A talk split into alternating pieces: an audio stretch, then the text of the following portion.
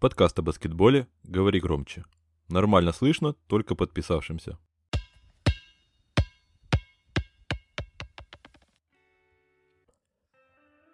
Ну что ж, доброго времени суток, дорогие друзья. Всем хорошего настроения. Я надеюсь, оно действительно у всех хорошее. А если вдруг у кого-то и не очень, то свято верю, что мы сейчас это исправим. Мы — это, конечно же, All-Star состав подкаста «Говори громче» Егор Старков. Его голос вы слышите в данный момент. Ну и, конечно же, вместе со мной Максим Коршунов, Дмитрий Герчиков. Максим, давай с тебя начнем. Привет.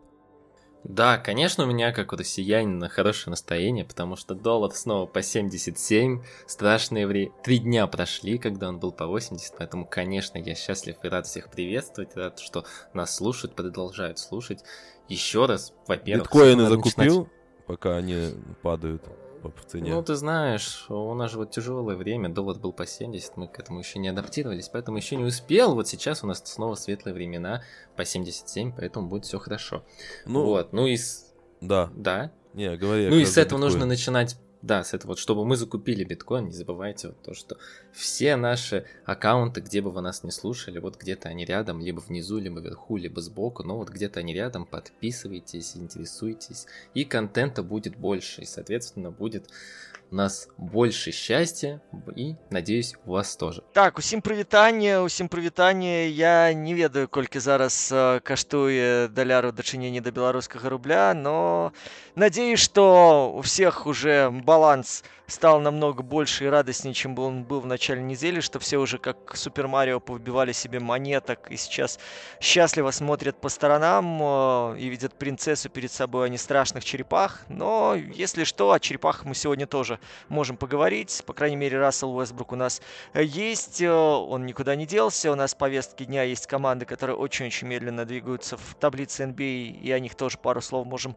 э, сегодня замолвить. Но при желании еще и какого какого-нибудь трэша вам наведем в в конце для того, чтобы и вы разрядились, и нам веселее было. Присоединяюсь к вашим словам, друзья, и напоминаю, конечно же, теперь мы будем напоминать об этом чаще, что внизу под видео, если вы это смотрите на ютубе, ну и где бы вы это не слушали, вы можете найти в описании, естественно, будут ссылочки на наши там каналы, твиттеры и, конечно же, на Patreon, где мы в данный момент э, собираем небольшие денежки, там хотя бы э, как э, как, говори, как говаривал классик 300 Bucks на нашей Deep Dark Fantasy. Баскетбольный, конечно же, фэнтези. Возможно, мы закупим еще и биткоин. Надо будет открыть кошелечек. Пока, пока, пока он на низовой стоимости, надо будет э, ковать железо пока горячо. Если кто-то может платить в биткоинах, мы готовы и биткоины принимать. Скоро, скоро будем э, картошкой принимать. О, это всегда, пожалуйста. Это я прям буду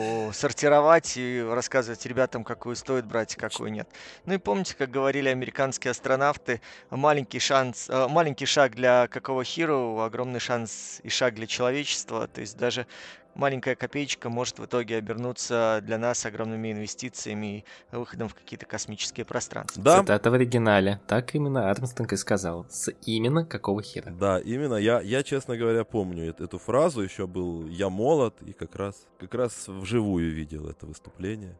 Это же знаменитый пианист, да, если я не ошибаюсь. Или баскетболист, по-моему, был такой.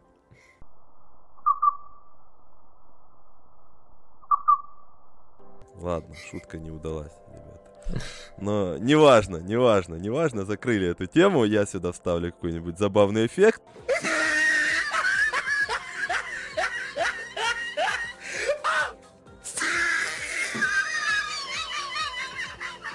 И переходим непосредственно к нашей теме сегодняшнего разговора. Давненько у нас не было обсуждения чего-то действительно актуального. Мы то матчи всех звезд обсуждаем, выбираем каких-то каличей, то обсуждаем новичков, то прогрессирующих игроков, то, ну, короче, о всякой фигне разговариваем. Надо поговорить о чем-то актуальном. А что у нас актуально?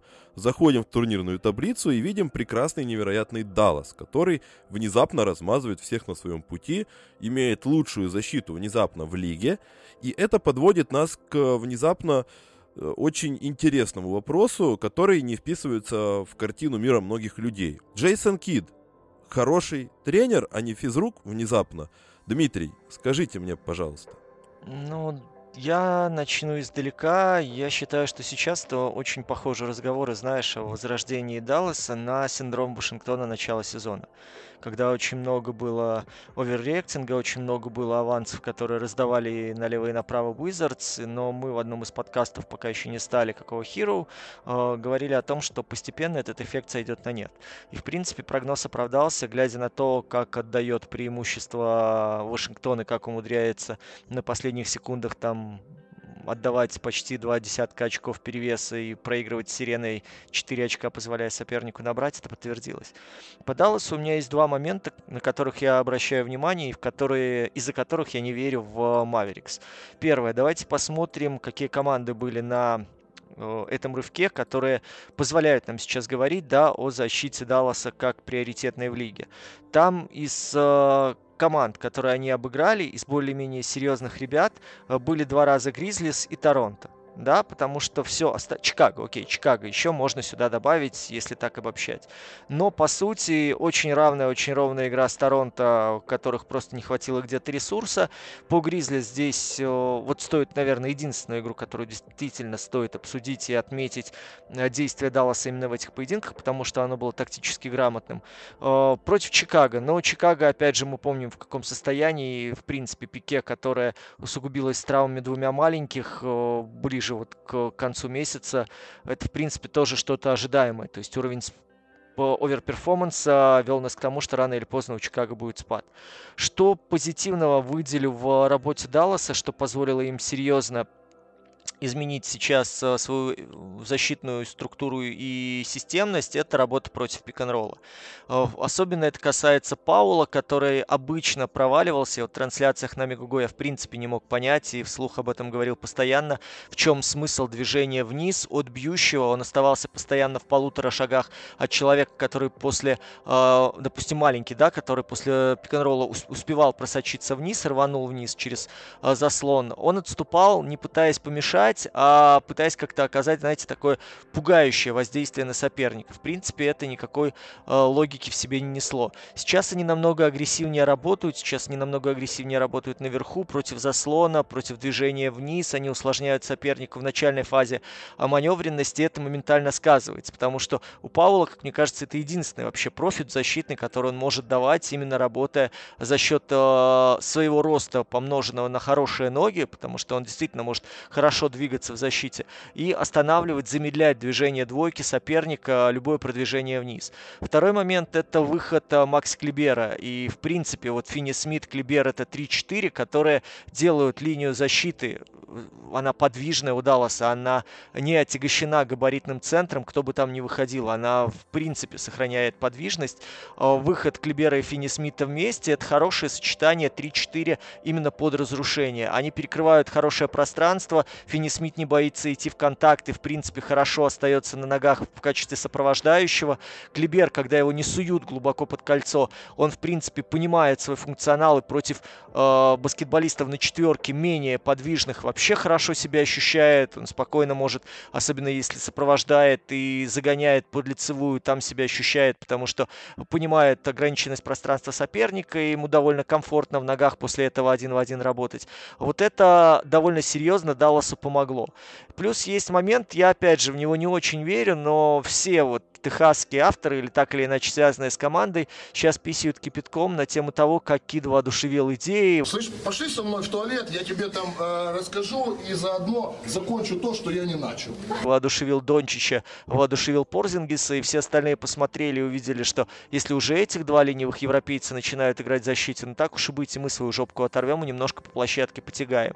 И этому все, вот одна-две игры, которые Даллас поменял, сработало, все поверили в идею, все начали трудиться. Но я думаю, вы знаете, это ну, преувеличение, потому что в какой-то момент э, и Даллас э, внутри раздевалки, я уверен, каждый по отдельности, глядя в таблицу, начинал понимать, что мы можем давать хорошие рывки, мы очень много не попадаем с периметра до сих пор, мы выносим сумасшедшее количество, мы не идем на подбор, Порзингис отказывается играть силовую пятерку. Единственное, за что мы можем уцепиться в принципе, это чуть-чуть покусать соперника э, в защите. И вот когда эти сочетания начали проявляться и немножко изменилась защита при пик-н-ролле, вот тогда позитивный эффект вот от этих совмещений, давайте так их назовем, но он отразился и ментально. То есть, видимо, или был действительно разговор, или собрание, или просто аналитики дали выкладку относительно того, что мы очень много теряем при промахах, при подборах на чужом щите, и у нас нет больших центровых. Дальше думайте сами, за счет чего вы собираетесь оставаться в зоне плей-офф и цепляться там за условное четвертое место, если вы на это рассчитываете. Ну, в моем понимании, это как-то пока так. Макс. Слушайте, вот, да. да, я вот как раз хотел сразу вклиниться, потому что э, я сегодня, когда мы разбирали темы, обсуждали с ребятами, у меня как раз вот была одна из главных вещей, вокруг которой я и хотел построить свой спич, это как раз именно защита Далласа на пик ролле и как она изменилась. Но тут Дима, в принципе, сказал за меня большинство, поэтому я побуду сейчас несколько зануды и чуть-чуть в цифры окунусь, но постараюсь это сделать максимально не нудно. А, вот давайте так. Что из себя представляет в принципе НБА 2022? Если разделить там на все 10 владений, которые сейчас отслеживают, 10-11 типов владений, которые отслеживает НБА, то сейчас 15,3% это транзишн, 23,6% это спота броски, какие-нибудь драйв кики, скидки на дугу и так далее, и 23,4% это пик-н-роллы. То есть, в принципе, это четверть владений. И Дима правильно сказал, в прошлом сезоне зачем-то из Паула пытались сделать какого-то дроп центрового, которым он никогда не мог быть. Что из этого получалось? Даллас, шестая команда с конца по противодействию пикинроллов, когда буллхендлер, буллхендлер завершает атаку. Э, и в середине таблицы болтаются, когда за большой завершает на пикинролле атаку. В этом году они действительно стали играть агрессивнее, они отчасти похожи, уж не думал я, что сравню хорошую защиту а, с а, Портландом, но Портленд в начале сезона был хорош только в одной вещи, это по противодействию пик-н-роллов. Они тоже использовали агрессивно Нуркича, но Нуркича все-таки, ну, он не настолько мобильный, чтобы его хорошо использовать по, против... по агрессивному противодействию на пик-н-ролле. И поэтому там не все так хорошо складывалось, не все сейчас хорошо складывается. Например, он не может играть э, на постоянной основе хедж защит, ну, обычный заступ. Э, изменилось, на самом деле, все очень сильно по цифрам, если смотреть. Если Даллас был в прошлом сезоне шестые с конца, то в этом они пятые э, с с, с начала а, и пропускать всего за один пик-н-ролл от буллхендлера 0,8 очка. То есть, ну, это топовые цифры, выше их как раз только там Golden State, Майами, ну и другие топовые защиты. То же самое, в принципе, касается и защиты против бигмена на пик-н-ролле, они здесь шестые в лиге, тоже очень высокие цифры, в этом плане, конечно, команда изменила. И, по сути, четверть владений, как я и сказал ранее, пик-н-ролл это действительно сейчас, ну, четверть владений всех команд практически – практически каждый, за исключением каких-то редких примеров, как Мемфис или Майами, или Денвер. По сути, поэтому команда сильно и стала играть в защите. Одно изменение. Если говорить что-то еще углубленно, вот я не знаю, Дима замечал или нет, я, честно говоря, даже не знаю, как это э, называется на нашем языке. А я всегда это видел у зарубежных авторов как X-Out Rotation. А, что такое X-Out Rotation? По сути, это а, смена и переключение на игрока без мячом, ну, X-образные. То есть, когда игрок играет против болхендлера с мячом, отдает ближнему, а, который, соответственно, пустой, на него идет смена со слабой стороны а, на своей, оборон... на своей половине, а игрок, который играл против болхендлера, бежит не к нему, а к следующему игроку, на которого может пойти передача. Вот это в Далласе тоже очень хорошо работает, что достаточно удивительно. Я уж не знаю, кто настраивал им смены, не думаю, что сам Джейсон Кит, но работает это очень качественно. Yeah. И опять... Да. Давай, я, я вот последний тест прям маленький скажу. А, в подтверждение опять слов Димы по поводу вот мотивации. Вот Тим Като, это э, автор Далласа с Атлетика, он писал несколько раз в Твиттере то, что реально ребятам нравится играть в защите, они получают от этого кайф. Это вот как раз про то, что говорил Руди Габер в контексте Феникса, то, что Букет кайфует от игры в защите. Вот то же самое можно сказать и про Даллас. Они реально получают удовольствие от игры в защите, и за это, ну, наверное, можно сказать, спасибо Джейсону Киду, но в целом здесь нет глобальных изменений, чтобы говорить, что Джейсон Кид это хороший тренер для команды НБА и для контентера. Я хотел добавить по поводу защиты. А, во-первых, а, то, что защитным координатором, по сути, является Шон Свини, которого притащил Джейсон Кид в этом сезоне. Он да. работал с Джейсоном Кидом когда-то еще тогда в Милуоке, и тогда тоже вроде как у него была хорошая пресса. И сейчас, когда как только Джейсон Кид стал главным тренером, он, э, собственно, перебрал, перетащил к себе этого замечательного специалиста из Детройта. Кстати, э, вот тут э, не могу сказать, у него и в Детройте, в принципе, были хорошие отзывы, и временами у Детройта была неплохая защита. Тут я не готов браться и говорить, что вот действительно он какой-то защитный гуру, был бы он защитным гуру, он бы играл не, точнее, тренировал не в Детройте, но как минимум влияет он сейчас, наверное, на команду конкрет, скажем так. Ну и по поводу Джейсона Кида, тут э, интересная история про то, что вы оба так или иначе цепляли, про то, что он заставил команду, замотивировал, да, как это правильно будет говорить, э, заставил их э, гораздо сильнее выкладываться, включая вот этих вот собак сутулых, ленивых Дончича и Порзингиса.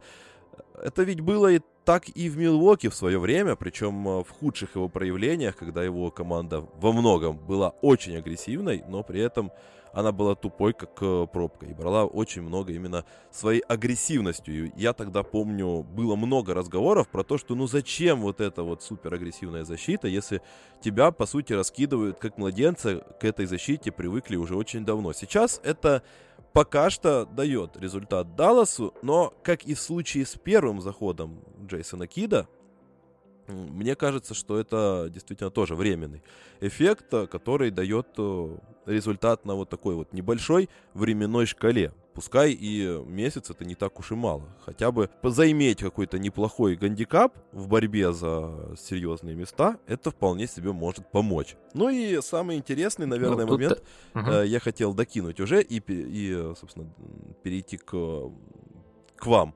Э, Джейсон Кид, вот сегодня наткнулся на интересную статистику, Джейсон Кид самый продуктивный тренер лиги после тайм-аутов, если говорить про эффективность э, наступления команды. Ну, по очкам имеется в виду за владение. Вот такую информацию подсчитали на днях буквально, то есть самая актуальная информация, которая только возможна. И я, честно говоря, при всем том, что мы собирались сегодня там отмечать сильные и слабые стороны в защите, вот про вот этот аспект я, честно говоря, не был готов э, к тому, что я увижу. Но, тем не менее, что имеем, то имеем. Вот как вы считаете, все-таки, на чем это строится? Просто на, на, на том, что он э, замотивировал их действительно, и это голая какая-то мотивация, либо же, возможно, это Игорь Кокошков каким-то образом влияет, потому что он же атакующий координатор в команде, а, либо, либо Джаред Дадли, его чемпионский опыт, в конце концов, не будем забывать, какие легенды там на тренерском штабе у Далласа, но, тем не менее, за, за счет чего это работает? Дим, я прям кратенький, кратенький тезис э, закину и передам тебе слово. Э, слушай, вот пока мы не ушли далеко, ты там когда сказал, что это временная история, то, что вот такая, такой хасл, э, то, что при, хасл, который прививает Кит своим игрокам, работает в краткосрочной перспективе, ну вот давай пример из футбола. Вот с Томасом Тухелем и то, что сейчас происходит в Челси внутри коллектива, когда игроки тоже банально говорят то, что ну мы не готовы пахать, если нет результата. Вот пока что есть результат, это действительно работает. Как это будет там в ближайшее время, ну ну, посмотрим. Посмотрим, когда Даллас снова вылетит э, в первом раунде, потому что тут пока что, на самом деле, с моей точки зрения, перспективы их не улучшились. А касательно его вот статистики, ну, слушай, ну, возможно, это и к окошку влияет, тут мы до конца не можем знать. А вообще, Джейсон Китс же, на самом деле, достаточно... Я понимаю, что это не одно и то же, но достаточно гениальный был игрок в свое время, поэтому нарисовать какую-то э, комбинацию, которая может э, дать эффект right now, он мог и в бытность своей игровой карьеры. Ну, вполне возможно. Тут, кстати, об этом тоже было много разговоров, что э, по сути, все э, дискуссии вокруг Джейсона Кида, я читал, например, интервью Финни Смита, который прямым текстом говорит, ну, честно говоря, ну, у нас не то чтобы много прям заготовок. У нас просто есть несколько, но мы их по-разному интерпретируем, как он там выразился, примерно так. Я передаю так, как я помню. Э, то есть он, по сути, прямым текстом говорит о том, что, ну, по су... Джейсон Кид, он э, смотрит на игру с точки зрения до сих пор великого разыгрывающего. Он понимает ее как э, баскетболист, поэтому он может подсказывать как игрок. И это в какой-то степени, наверное, помогает сейчас, особенно когда у тебя на площадке есть проводник таких идей в виде такого же гениального разыгрывающего, как Лука Дончич. Поэтому в какой-то степени, мне кажется, это может работать, но насколько это устойчивая конструкция, может быть, там еще есть не без помощи Кокошкова и его связи с Лукой. Эм, вот э, это, это вопрос к европейским специалистам и специалистам по европейскому баскетболу, которые у нас тут тоже имеются. Александр Друзь будет отвечать. Внимание, правильный ответ. Come on, ребята, у меня никогда не было хрустальной совы. Я выигрывал финал года в белорусском ЧГК, но финала хрустальной совы не было, поэтому конкретного ответа на этот вопрос у меня нет. Скажу так, слушайте, мы реально переоцениваем сейчас в ряде моментов Даллас, и вот эти вот сейчас рассуждения относительно системности. Посмотрите, что делает Дончич в атаке, и как бы поймите, что он разбивает те идеи, те разрисовки, которые есть у Далласа, через раз. Он берет такие броски, он форсирует такие атаки, которые вы даже после тайм-аута не распишете. Здесь момент относительно тайм-аута, который э, меня, ну не то что удивляет, здесь надо два момента для себя прояснить. Вот эти очки, они просто набираются, там вот нарисовал он что-то для владения, команда разыграла и что-то попало. Это одно. Другое дело, они потом имеют профит из-за того, что соперник не забивает, и ты берешь нужный момент тайм-аут, выбиваешь его из ритма, там идет два промаха, вы делаете два transition а, попадаете. Либо же это какой-то момент, когда вы берете тайм-аут, меняете систему защиты, соперник выходит условно против зоны, когда вы играли лично, и две атаки пытается разобраться, потом две атаки пытается настроить наступление, а вы за это время хотя бы два раза из четырех попадаете. Это тоже вам же в плюс будет, да? Это все равно на отрезке будет там 4-0, 5-0 или 6-0 в вашу пользу. И это будет говорить о том, что тайм-аут был взят с, такой, с той или иной пользой. То есть здесь вопрос относительно эффективности работы тренера, он э, будет повисать в воздухе, и мы, правда, никогда не узнаем. То, что э, такой результат есть, значит, как минимум Даллас берет тайм-ауты, тайм-ауты в нужный момент, и как минимум какие-то установки идут более-менее толковые. Э, относительно того, что как видит Кит, слушайте, после того, что он делал в Милуоке, мне очень с трудом верится, что он настолько глобально поменяется, да и посмотрите Даллас первой половины этого сезона, что человек будет максимально гибким, человек будет как-то э, изменять структуру своей команды для того, чтобы подстраиваться под соперника, отталкиваться от него или мешать.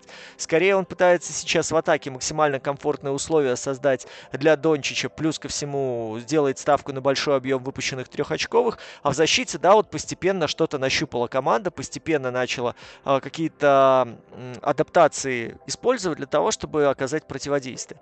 Поэтому для меня вот в этом моменте скорее э, ну, такой точечный эффект, да, вот опять же, почему я вдалась на длительную дистанцию, пока не закладываюсь. Потому что вот эти точечные изменения, они дают э, краткосрочный эффект. Дальше соперник уже адаптируется, дальше люди будут разбирать, как Даллас защищается против пик-н-ролла. Понятное дело, что когда у вас нет доминирующего большого или какого-то хорошо блокирующего центра, который может либо играть под кольцом, и вы под него загоняете, либо подвижно выходить и за счет габарита выталкивать соперника, играть за получение, вы вынуждены как-то подстраиваться, и вы по умолчанию уязвимы. Дальше варианты уже какой-то зонной защиты, дальше уже варианты как-то пытаться отрезать плеймейкера, гонять э, у соперников для того, чтобы он не мог нормально вас разбрасывать. Это вот второй, третий этап. Это уже ближе к марту мы с вами увидим. Но поверить то, что Кид вот сейчас у нас, знаете, так нашел какой-то рецепт который помогает превращать э, ртуть в золото или хотя бы воду в вино, мне в этом не верится совершенно. Ну, я готов с тобой согласиться. Я бы, честно говоря, не отказался превращать воду в вино. Э, мир стал бы гораздо красивее и ярче, если бы мы все так научились. Но что ж, это мои мечты. По поводу Джейсон... Вот я думаю, понимаешь, Patreon под это дело собирал бы огромные суммы, в отличие от какого-то... Да, я согласен. Э, про исследовательские цены, э, цели исследовательские при превращении воды в вина и просто дегустации вина. В общем, ладно. Это не, не совсем наш профиль, хотя, возможно, будет, друзья, за любой каприз э, по вашей инициативе. Я хотел добавить по поводу Джейсона Кида два момента буквально. И по поводу Далласа, и можем переходить к следующей теме. А, Джейсон Кид, э, во-первых, доводилось слушать мне мнение, что Джейсон Кид серьезно поменялся после работы с Фрэнком Вогелем в Лос-Анджелес Лейкерс. И вроде как он там э, подглядел где-то, подпереписывал, э, с калькой посидел по перечерчивал его конспекты своего главного на тот момент тренера. И сейчас вроде как у него гораздо шире кругозор тренерский. Поэтому по игре пока что это не скажешь. Вот тут я соглашусь, что ай-тест тут не то чтобы э, подтверждает этот тезис, но, возможно, опять-таки, какой-то еще ресурс скрыт в нем, поскольку тренер, он, ну, относительно еще молодой по меркам NBA. Мало, мало ли что, мало, мало ли какие нас ждут еще тренерские перевоплощения. Ну и второй момент это то, что одна из самых э, интересных комбинаций с точки зрения продуктивности, статистической я имею в виду, защитной в первую очередь, у Далласа на этом отрезке, это не вот эти все Дориан и Финни Смиты, это пятерка с Джошем Грином и Реджи Буллоком, и Лукой Дончичем, плюс э, там Клебер, по-моему, и Хардуэй. Внезапно. То есть э, это, во-первых, люди, которые провалили полностью первую половину сезона, если говорить про Грина и Булака. Грин это вообще был абсолютный рудимент баскетбольный наверное, года полтора, и э, никто не понимал, почему это вообще баскетболист. А, но сейчас, во-первых, они приносят пользу, и я связываю это скорее еще и с э, вот тем фактором, во-первых, мы поговорили уже про э, слабость календаря. Второй фактор это то, что в январе у Далласа есть две стартовых пятерки. То есть э, на длительных отрезках они играли дважды одинаковыми составами. В два вот таких вот, э, два, в два таких отрезка. Это очень много для вот такого сезона когда постоянно кто-то выпадает, когда постоянно тасуются стартовые составы. И это, конечно же, огромный плюс э, для тренерского штаба, каким бы он ни был, когда у тебя есть возможность э, просто использовать одних и тех же баскетболистов, которые от э, матча к матчу постепенно наращивают взаимопонимание, и у тебя появляется хотя бы какая-то структура. Это тоже дает как мне кажется, свой импакт, в том числе и подтягиваются вот эти люди, которые были вообще не в дугу, типа Булака и Грина. И тот же Булак сейчас самый импактфул игрок по разнице нет-рейтинга с ним и без него, и в защите тоже. Поэтому вот такие вот парадоксы в Далласе. Поэтому, естественно, в первую очередь нужно смотреть будет на дистанцию. Что будет дальше, пока что мы обсуждаем только вот такой вот яркий, очень классный, но взлет временный в январе. Как будет дальше, будем наблюдать и обязательно держать вас в курсе. И переходим к, от физрука и его достижений э, к тренеру, которого точно нельзя назвать физруком, наверное, даже антифизруком, человека, который... Хотя, кстати, на определенном моменте были что когда-то сомнения, правда, это было в седую древность, что это такая марионеточная персона, но с тех пор уже прошло очень-очень много лет, а, и Эрик Спельстер уже давно доказал всем, что это один из лучших тренеров в NBA. И сейчас Майами доказывает это игрой, при том, что команда находится на первом месте в своей конференции состоянием на 27 января, когда мы записываем этот э, подкаст. Мало ли, уточняю. При этом у команды лучшее трио игроков, три главных звезды, Лаури, Батлер и Адебайо пропустили больше 50 игр в сумме. При этом команда не просела без них. Более того, она продолжает открывать миру новые и новые таланты. Типа Омера Юрцевена, типа Макса Струса. Очень болючее место для всех, кто знает украинский язык, потому что у нас струс это сотрясение. А, но как это работает, пока что ни у кого нет э, единого мнения. Просто как, просто как гениальность да, главного тренера, как э, гениальность этой системы, которая регулярно, на регулярной основе достает вот этих кроликов из шляпы, типа того же Робинсона в свое время, вспомним, Ричардсона и, и прочих, пускай потом впоследствии менее успешных персонажей. Но как это работает, ребята, какие у вас впечатления от Майами в первую очередь. Ну и, соответственно, есть ли идеи, что закладывается в основу вот этого мы как раз поговорили про воду в вино, про ртуть в золото, но ведь Майами примерно делает то же самое. Они как раз превращают э, людей, о которых никто не знал, ну, как минимум, в сильных ролевиков, а то и чуть повыше статусом персонажей. Вот как это работает, Дмитрий? Ну, смотрите, мы как-то с вами разговаривали о Мемфисе, да, о том, как они выбирают людей, как они подбирают под систему, под структуру, но Майами-то занимается этим уже намного дольше, да, и примерно то же самое происходит. Сейчас то, что творит э, Спайльстер, вообще не должно вызывать никакого удивления, потому что все помнят его прекрасный путь от видеокоординатора, да, к ассистентам, к... сначала заход тренерский штаб, потом ассистент и главный тренер. Э, человек очень детально относится ко многим моментам, то есть он э, работая видеокоординатором, еще с видеокассетами, э, нарезая какие-то моменты в действиях соперника, выделяя закономерности, выделяя моменты, как играет тот или иной баскетболист, в чем его сильные стороны, очень четко сформулировал для себя концепты атакующие, разрушительные, э, атакующие и э, защитные. Соответственно, сейчас он просто многие моменты вот те воплощает, выстраивая как кадр за кадром э, вот эту кинопленку в один большой фильм. То, что Майами делает, оно не удивляет, потому что, смотрите, мы в этом году на Мегаго показывали почти всю летнюю лигу, если я не ошибаюсь. Там буквально, может, матч 2 выпало. А, у Майами очень четко было видно, как люди, которые подбираются даже с улицы, подходят под а, идеи, которые Спайльстер развивает, да. То есть, окей, Данкан Робинсон человек без защиты, но который должен там выбрасывать свои определенные а, броски с точек намоленных, под которые его выпускают сознательно и его выгоняют, прям для того, чтобы он выходил на позиции, которые дают ему гарантированные там под 50%. А, Кейза Такпала, который вообще, казалось, ни в силу, ни в городу, который номинально это легкий форвард, сейчас может играть центра в легкой пятерке, потому что он понимает, как Майами защищается. Относительно бьющего, я вот немножко перескочил, да, параллель с Максом Струсом.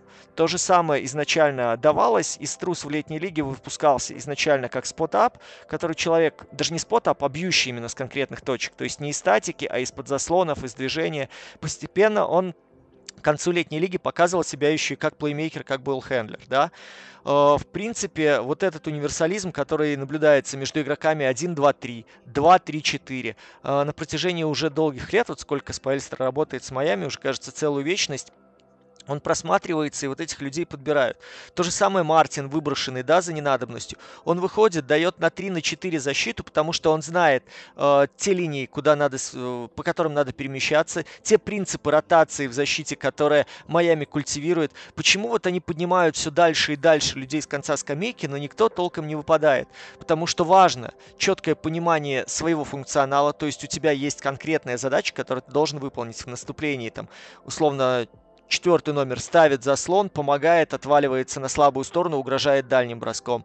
Там второй номер беговой, который должен через два заслона выйти снизу, э, получить мяч, атаковать, либо попытаться защиту отвлечь для того, чтобы заставить ее двигаться на слабой стороне. Э, выходит э, тот же Кайл Лаури, да, сейчас забранный. Посмотрите, он может спокойно раздавать, раздавать, раздавать. Когда надо рвануть темп, он идет раз в атаку, второй раз в атаку.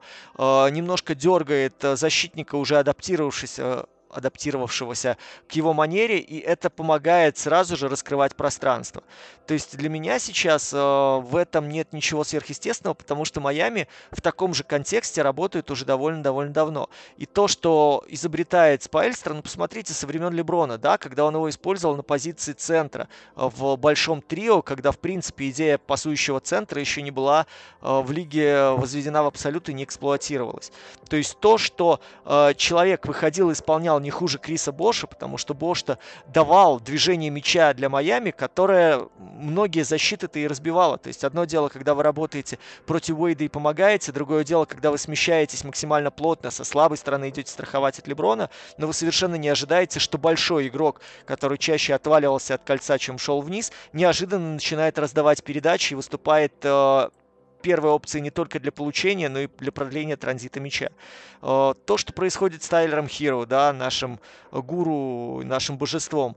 То же самое. Человек, который играл изначально вроде как больше два, чем один, сейчас выходит, получает вот э, на отрезке перед Новым годом, там колоссальный был объем, когда Хиро играл первого номера и у него было четкое понимание, что ему надо, как Лаури, где-то вначале поспокойно под ритм более позиционной атаки отдать, где-то надо было отдать мяч с бли- ближнему, просто отвалиться, сыграть два, а потом долбить, долбить, долбить для того, чтобы поломать ритм Из-за того, что Ла- Лаури чуть меньше и чуть менее габаритный, соперники не могли вообще поначалу вот как-то переключаться. Там, помните, был отрезок у Хиру вообще какой-то бомбический э, в плане очков, которые он набирал, и в плане отрезков, которые он держал на дистанции. Вот это переключение, которое явно Майами готовил еще в межсезонье, для многих соперников стало удивительным. Хотя по функционалу, если ты смотришь те задания, которые даются человеку с мячом там на единице или на двойке, но они реально абсолютно идентичны. Слушай, ну вот это действительно ты выдал. Я, честно говоря, даже не ожидал, что настолько э, ты, как этот, сразу вспомнилось. Вы думаете, что с человеком, который вот до такой степени точно исследует тему, можно спорить. Просто я сравниваю тот объем летней лиги, который я видел, да, тот объем матчей Майами, который я в этом году смотрю, то, что, ну, блин, я пишу об NBA а уже там на протяжении 15 лет, так или иначе пишу и комментирую. В принципе, я видел, как Спайлстер только приходил в Майами. И то, что через что эта команда проходила, и опять же, даже когда был спад, да, когда большие игроки уходили, когда старел Уэйд, все равно он, он великолепно адаптивный тренер. Но мне очень нравится то, что он под тех игроков, которые у него есть, начинает подбирать концепт движения. То есть, когда есть три звезды, вопрос был, помните, как они будут распределять мяч. Да вот, пожалуйста, здесь вариант был, все говорили, это команда Уэйда, пришел Леброн, а в итоге Крис Бош оказался тем связующим звеном, который помогал играть и Уэйду, и Бошу. Потом был определенный спад, была определенная смена поколений, при этом Майами, ну, настолько днищем никогда не становился менялся. Они были, э, по крайней мере, ты узнавал, что они хотят играть в защите, ты понимал, что у них не хватает качества. И Спаэльстер вытягивал сложные матчи э, своими решениями, то есть тем, как он предлагал сопернику адаптироваться к игрокам Майами, которые были совершенно неочевидны в выходе там со скамейки или в звеньях стартовой пятерки. Я бы еще добавил, знаешь, про визуализацию и какое-то оформление твоих слов, вот, докинуть буквально, я бы даже сказал.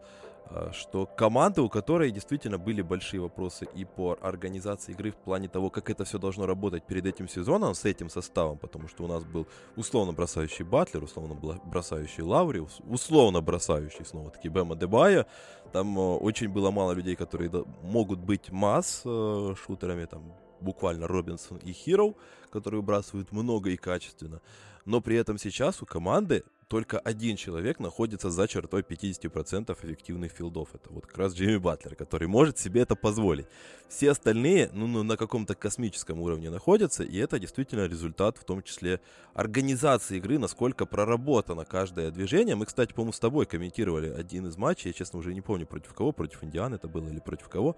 Мы как раз говорили про то, что у Майами огромное количество сетов в одной атаке. То есть у тебя никогда нету э, идеи, вот как у некоторых команд, честно говоря, которые бесят, когда у тебя не проходит первый вариант, дальше все, дальше вот отдаешь кому-то, и дальше все изоляция. Или дайте мне пик ролл большой, и я пошел. У Майами за одну атаку прокатывается несколько вариантов для того, чтобы условный Кайл Лаури, который находится с мячом, мог раз, развить это наступле, наступление в абсолютно разных э, моментах, когда у тебя там уже за спиной открывается струс, когда у тебя тебя проваливается под кольцо тебя это все происходит на дистанции буквально в несколько секунд. И это все проработано, потому что, во-первых, а, тут есть несколько игроков, которые могут исполнять эти передачи очень быстро и считывать их. Ну и Б, конечно же, это то, что это все отрепетировано. Просто, ну, мое, мое уважение. Ну, Макс, э, у меня еще один такой вопрос. Ну, во-первых, э, ты еще не высказывался по Майами, э, и ты там еще не, не задремал немножко, пока Не-не, а он там я... превращает воду в вино, я думаю, просто втихаря, пока мы тут треплемся. Макс потихонечку такой занят действительно важными делами, а не вот этими вашими баскетбольными аналитикой. Я еще хотел добавить, ну, вот интересно... Мне, мне Дима дал э, свой аккаунт от Порнохаба, поэтому мне все было хорошо, ребят, пока вы говорили про Майами. А, вот оно что. Это особые белорусские аккаунты э, с э, премиум доступом. Но да, там показывают, как э, зубры гуляют по Беловежской А, я думал защиту с Сакраментом. Э, ну, это для особых любителей. Это, Такого это, премиум аккаунта нету даже у меня, это да. Совсем да. Уже, но... Да, согласен, так, такое не должно просто существовать. Э, Макс, я еще хотел докинуть, помимо того, что будет у нас про э, твое мнение про Майами, я хотел сейчас спросить, ну вот мне всегда в такие моменты закрадывается мысль, ну, действительно, сидят три обрыгана каких-то, и при всем к нам уважении. А, и действительно э, понимают, что происходит э, в хорошей организации, но неужели вот ну, на месте, да даже плю- плюнем на них, на Сакраменто, но неужели никто, кроме Мемфиса, до сих пор ну, не допер, как это делать, как поставлять э, эту систему на поток, потому что, ну, кому не нужны вот такие вот Юрцевены, Струсы, Мартины и, и прочие, я не знаю, кого они там оживляют, Гейбы Винсенты, Э, потому что, ну, мне кажется, ну, просто возьми и спеши, как э, в школьные годы, возьми переписать какую-то тетрадочку. Неужели это настолько сложно или настолько гениально и настолько уникальна эта система? Ну, а вы думаете, Seven бы играл бы так же хорошо в другой команде? Вот, вот я об этом и говорю, что вот... э, Да нет, конечно. Ну, смотри, давай так. Ют Севен играет вообще не в свойственной... Вот кто смотрел его в NCAA, они знают, Ют Севен играет не в свойственной ему манере. Он даже не играет под кольцом, хотя он там должен играть. Он вынужден отходить тогда, мы это как-то обсуждали, чтобы у Батлера была хотя бы какая-то возможность туда зайти. Давай так, вот давай немного пошире, в принципе. А Почему это невозможно сделать в других организациях? Ну, да потому что Майами стоили эту организацию столько лет, у них настолько уже выверенная система менеджмента, скаутинга и так далее. Вот, например, кто у них отвечает за скаутинг? Чет Каммерер. Отец его Чет, у них немного по-разному имена пишется, Чед сын и Чет а, отец, тоже занимает высокий пост. Ну, в как э, Шакил. Шариф и э, вот эти. Ну да, да, ну там вообще только одна буква изме- изменена. Вот, это человек, который с 2008 по 2013 год был ассистентом э, Эрика Споэльстры в команде. Потом он перешел на роль скаута, стал директором э, департамента скаутинга в, кома- э, в, в организации. И если вы зайдете на сайт и потыкаете там по биографии игра- людей, которые принимают важные решения в коллективе, увидите, что там текучки практически нет. Это люди, которые приходят в организации и занимаются одним делом. Они не рассматривают это как какой-то трамплин, потому что все знают, что это организация высших целей. Почему? Да потому что это одна из единственных организаций, которая в принципе никогда не сливает. И приходя в Майами, ты приходишь играть и выигрывать. И это очень немаловажный фактор, потому что вот мы помним многострадальный Феникс до тех пор, пока туда не пришел Монти Уильямс и Крис Пол. Это команда, которой не хватало ни организованности, ни в менеджменте, ни ветеранов в команде. Они приходили, расслабленно растворялись в коллективе, потом разбегались по другим командам и более-менее были успешны. Нельзя построить такую организацию только вот взять и по щелчку пальца ее перестроить. Даже Мемфис, по сути, был вынужден перестраиваться, потому что у них маленький рынок, они по-другому не смогут выживать э, в НБА с самым маленьким рынком в лиге, в принципе. Поэтому вот эта вся система, она действительно монументально построена замечательным, великим Пэтом Райли, который нашел и Эрика Спаэльстру, и всех ассистентов. И вот эта сейчас машина, менеджмент Майами Хит, находит уже молодых игроков. Ну, а Эри- Эрик Спаэльстр, это, конечно, ну, мое почтение, это человек, который знает, где игрок должен стоять в какой позиции. Все видели этот момент э, недавно, когда он толкнул Тайлера Хира в нужную точку, тут получил мяч и набрал легкие очки. Ну, можно сказать, легкие. Поэтому Эрик Спейльст это тот человек, который, которому поставляют таланты, которые максимально помогут максимизировать успех прямо здесь и сейчас. А, и Юцевен, например, тот же человек, который, ну, играет не в свойственной ему манере, но он приходит в организацию, которая должна и хочет выигрывать. Соответственно, он впитывает в себя этот менталитет, ну, можно сказать, может быть, не очень красиво звучит, но действительно впитывает в себя менталитет победителя Майами Хит, начинает стараться, работоспособность, соответственно, он принимает роль, которая ему выпадает, а по сути очень много примеров, когда в Майами Хит принимают ту роль, которая, ну, не совсем подходит игрокам, но они адаптируются, кто не адаптируется, тот Уайтсайд или Уэйтерс, знаменитые, они, в принципе, тоже очень хорошо и выше, и лучше, самый лучший Ну, игра у как них бы они была за заработали Heat. неплохо, да, все равно. Ну да, да, да. В, да- в Благодаря. дальнейшем от них избавились, да, да, конечно. Вот. Ну, поэтому, ну, построить такую организацию в какой-то другой команде вот просто так, ну, невозможно. Майами Хит это лучшая организация, по моему мнению, сейчас в лиге в принципе. И если тебя выбирают в Майами Хит, соответственно, ты должен, скажем так, платить за то, что тебя выбрала такая замечательная организация. Ну, слушай, я еще добавил бы... Мне нравится очень оборот. Да. Извини, пожалуйста, мне очень нравится оборот. э, Кто не играет в Майами, тот Уайтсайд. Да, я- Прекрасно. я тоже обратил внимание, но у меня резануло, так хоро- хороший аргумент.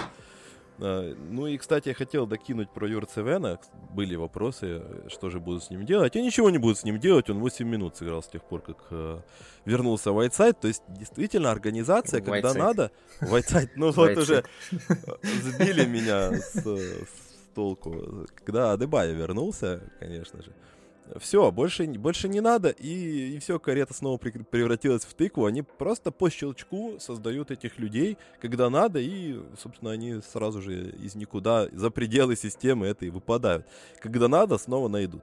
И э, ключевой вопрос, наверное, по поводу Майами на фоне вот всех этих успехов, на фоне того, что мы теперь знаем, что у них где-то еще появляются дополнительные кадры, что у них есть еще один такой Данкан Робинсон, который лидирует сейчас в лиге по трехочковым catch and shoot в промышленных масштабах с огромным отрывом, и причем на втором месте Данкан Робинсон, а, что удивительно. Я, конечно же, про Струса. А, С учетом всех вот этих новых данных, состоянием на первую половину сезона, Насколько серьезны притязания этой организации, вот если чуть-чуть по- поиграться с этим хрустальным шариком? А, Дим, видишь ли ты, что вот в этой вариации эта команда может быть успешнее, чем то, что было вот в прошлом сезоне в плей-офф, когда они просто вот так вот... Вся эта организация, которой мы пели дифирамбы, она просто сделала вот так вот, и, как говаривал Джокер, она испарилась. И Ну, проблемы-то на самом деле никуда не делись. Слушайте, мы с вами прекрасно понимаем, что Данкан Робинсон может э, превратиться в нон-фактор. Абсолютно вот э, кто-то задует свечку, да, и все на этом закончится. Кто-то загадает желание, как э, Кевин в один дома, да, я хочу, чтобы вы все исчезли. Вот примерно так и будет. Проблема Адебая с атаками, они никуда не делись, и особенно против э, центровых, которые будут мешать ему работать на получение, против центровых, которые постоянно нагнетают силовое давление. Робинсон, ну, как говорил один тренер, белорусский бросок оружие неуправляемое, то же самое и здесь. Да, есть сейчас возможность исправлять с помощью Хиро, с помощью Струса, но давайте посмотрим объективно, что Гейб Винсент это не тот игрок, который будет реально вам помогать, а он вынужден будет выходить со скамейки. В принципе, сейчас там э, Кейзета Акпалу при всех нюансах видеть в легкой пятерке центром против э, команды на на стадии второго раунда плей-офф и выше как-то совершенно не доводится. Что будет с Моррисом, мы вообще с вами не знаем, да, то есть остается-то по сути один Мартин, и Юрцевен, которого уже не к ночи помянули. Ну, Дуэйн Дедман, окей, вот единственный человек, в которого ты веришь и понимаешь, что он будет всегда так или иначе полезен, и он принесет пользы больше, чем вреда, и э, поможет, скажем, отбиться и компенсирует какие-то свои ошибки точно черновой работой и на своей половине, и на чужой. То есть здесь по-прежнему, мне кажется, уязвимости остались. Да, Майами будет носить коррективы, да, Майами немножко перестраховывается, вот как раз-таки за счет уже мной упомянутых и того же Хиру, Э, ну, вот сейчас за счет Струса, которого начали более активно подтягивать, там пошли разговоры, что вроде как Аладипа, да, восстает из мертвых. Ну, в этом я вообще как бы ничего полезного не вижу, и сложно мне представить, что он в плей-офф поможет. То есть одно дело, если Майами удержит этот уровень, и физически прежде всего, и уровень ритмичности действий. Здесь очень много будет зависеть от того, на кого они попадут в первом раунде, как быстро удастся им закончить этот первый раунд, выгадать немножко времени для отдыха. И вопрос преимущества домашней площадки. Мне кажется, вот это все должно прям складываться, складываться для хит, для того, чтобы они прошли ну, максимально высоко по сетке. Макс, Да, на самом деле, честно говоря, для меня Майами это команда, которая... Ну, почему Эрик Споэльстра для меня лучший тренер? Он настолько прекрасно маскирует проблемы команды, то что, в принципе, может казаться, что Майами Хит действительно могут спокойно пройтись по Востоку, но это, к сожалению, не так. Майами, например, это одна, в принципе, из худших команд, которая играет против spot-up бросков. Они первые по частоте бросков из позиции спотап у соперников в лиге, в принципе, 29% всех атак против Майами это спота броски. И, в принципе, их банально могут закидать. Да, как сказал Дима, бросок это непредсказуемое оружие, но, э, к сожалению, в плей-офф всегда найдется какая-нибудь команда, которая будет использовать это активно. И мы, в принципе, понимаем то, что та же вот защита Майами Хит, которая очень сильно основывается на постоянных сдваиваниях, на постоянном сжирании пространства внутри периметра, это, конечно, замечательно, но на дистанции это не совсем может работать против команд, которые могут тупо закидывать. Вот. Ну и, соответственно, атака здесь, в принципе, самое большое количество вопросов. Мы прекрасно видели, что делал Милоуки в прошлом сезоне, когда они просто взяли и поставили на, на Джимми Батлера Яниса. И это прекрасно работало. Никуда Янис не делся, нигде Джимми Батлер бросок найти не смог за это время и уже не найдет. Кайл Лаури не настолько стабилен, особенно в этом сезоне. Да и вообще дожить бы им всем троим с их ну, всеми по этому проблемами сезону и так травмами. точно, да. Ну да, дожить бы им до плей-офф, чтобы они вместе там все поиграли. Бэма добавят тоже без броска. Это все банальные вещи, но на самом деле не вижу причин, против которых те же Майами Хит, Милоуки Бакс не смогут сыграть персонально, поставив Яниса на Джимми Батлера, и атака станет еще более безрадужной. Там уже в плей-офф не будут работать какие-то X-факторы по типу игроков, которых они находят из G-лиги, Кайлов Гаев и так далее, и так далее, и так далее. Поэтому, ну, перспективы какие? Они точно будут самой неприятной, одной из самых неприятных команд в плей-офф, но, честно говоря, даже финал конференции это будет уже очень большой успех для хит этого сезона. Но в целом Майами в этом и прекрасны. Они каждый год нам будут, скорее всего, в ближайшие 5-10 лет даже с престарелым Джимми Батлером дарить какую-то плей-офф надежду, и мы будем рассуждать о них как одной из самых прекрасных организаций, которая способна попить кровинушки любой команде, э, претендующей на что-то большое в плей-офф. Ну, вот мне кажется, это ключевой момент э, в этом разговоре. Мы немножечко похвалили, немножечко поругали, как, э, как годится в случае с Майами Хит. И мне кажется, да, учитывая то, какие инвестиции руководство сделало и в Кайла Лаури, и в Джимми Батлера, и в Бема Адебайо, в целом в команду, где основные лидеры уже не молодые, ну, за исключением Бэма, мне кажется, все-таки они на это и закладываются, что плей-офф это в любом случае, как правильно сказал Дима, в немаловажным фактором является и удача банальная. Какие тебе соперники попадутся? Либо у тебя будет возможность поиграть против Яниса на мяче, либо не будет возможности кто-нибудь Яниса благополучно более некомфортный для него вынесет раньше вас. А, ну, собственно, как и было два года назад. Но и в данном случае, как мне кажется, что у меня почему-то в последнее время все чаще и чаще проскакивают такие мысли философские, что все это тлен, да, все это мирское, ты продолжаешь гнуть свою линию, как Юта, как Майами.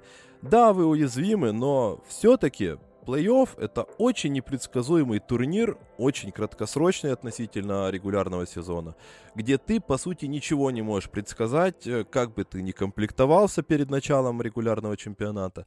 Ты в целом ни на что не можешь влиять, какую бы ты команду ни построил. Либо супер бросающую, либо супер защищающуюся, либо супер универсальную, либо еще какую-нибудь э, с какими-нибудь припомбасами. Поэтому так или иначе ты закладываешься на удачу. И Майами сейчас э, идет примерно по этому пути, что мы постараемся сделать команду уровня второго раунда дробь финала конференции, чтобы мы могли пить кровь долгое время, даже если Джимми Баттер у нас будет умирать. Мы всегда будем доставать Кайлов Гаев, которых ты сказал, или там Максов э, Струсов, и э, мы будем на одном уровне постоянно находиться. А там уже ну, в один из этих годов, может быть, нам и повезет. Действительно, кто знает, действительно, как, как было два года назад, только может быть еще больше и еще и в финале повезет.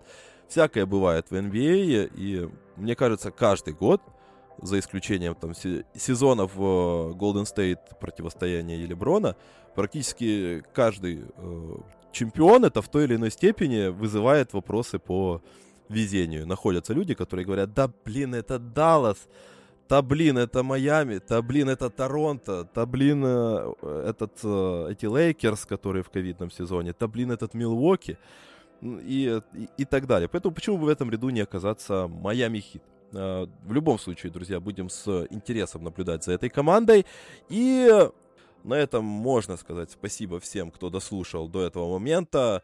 Patreon, инстаграмы, телеграммы, твиттеры, все они доступны для вас, друзья. И спасибо вам в первую очередь нашим слушателям, дорогим нашим, э, нашему глазу, когда мы видим э, число прослушиваний. Это очень приятно, что у вас очень много, что есть какой-то фидбэк всегда. И это очень приятно слушать, видеть и отвечать. Конечно же, стараемся давать обратную связь. И во вторую степень э, благодарен, конечно же, Диме, благодарен Максу, ребята, за то, что нашли время и обсудили интересные вещи. Ну и да, и как всегда, ловит и тебе за то, что спасибо и тебе за то, что ты не только нас, по сути, организовал всю эту движуху в начале сезона, но и за то, что спасибо и Диме за то, что мы продолжаем все это активно двигать. А, я считаю, что у нас подобралась отличная команда, чтобы развивать этот проект.